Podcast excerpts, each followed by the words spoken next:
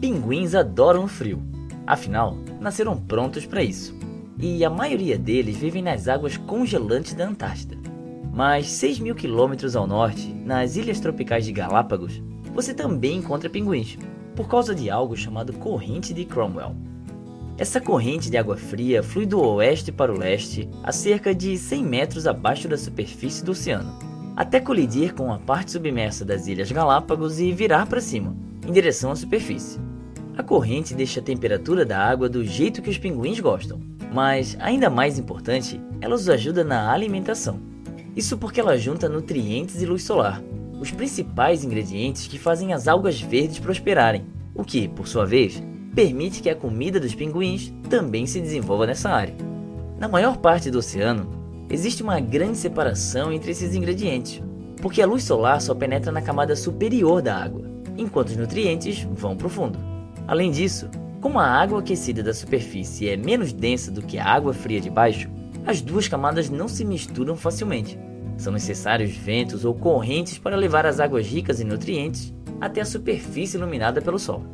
Essencialmente, é como se o oceano fosse um desses molhos caseiros para salada, onde o denso vinagre fica preso abaixo do óleo até que você misture tudo.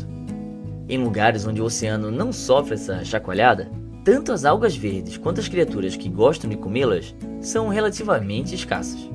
Mas onde o oceano é mais agitado, como nas Ilhas Galápagos, as algas e o resto da cadeia alimentar conseguem crescer e desenvolver-se. Naturalmente, os pinguins são mais comuns em climas bem frios, em parte porque as águas geladas da superfície se misturam facilmente com as águas geladas profundas e ricas em nutrientes. Mas os frios oceanos do norte não têm pinguins porque essas aves que não voam evoluíram no sul.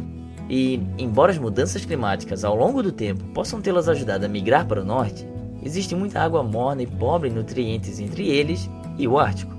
Na verdade, os únicos pinguins que moram no norte do mundo são os pinguins de Galápagos que vivem na ponta da Ilha Isabela, apenas um fio de cabelo, ou melhor, uma pena, acima do Equador.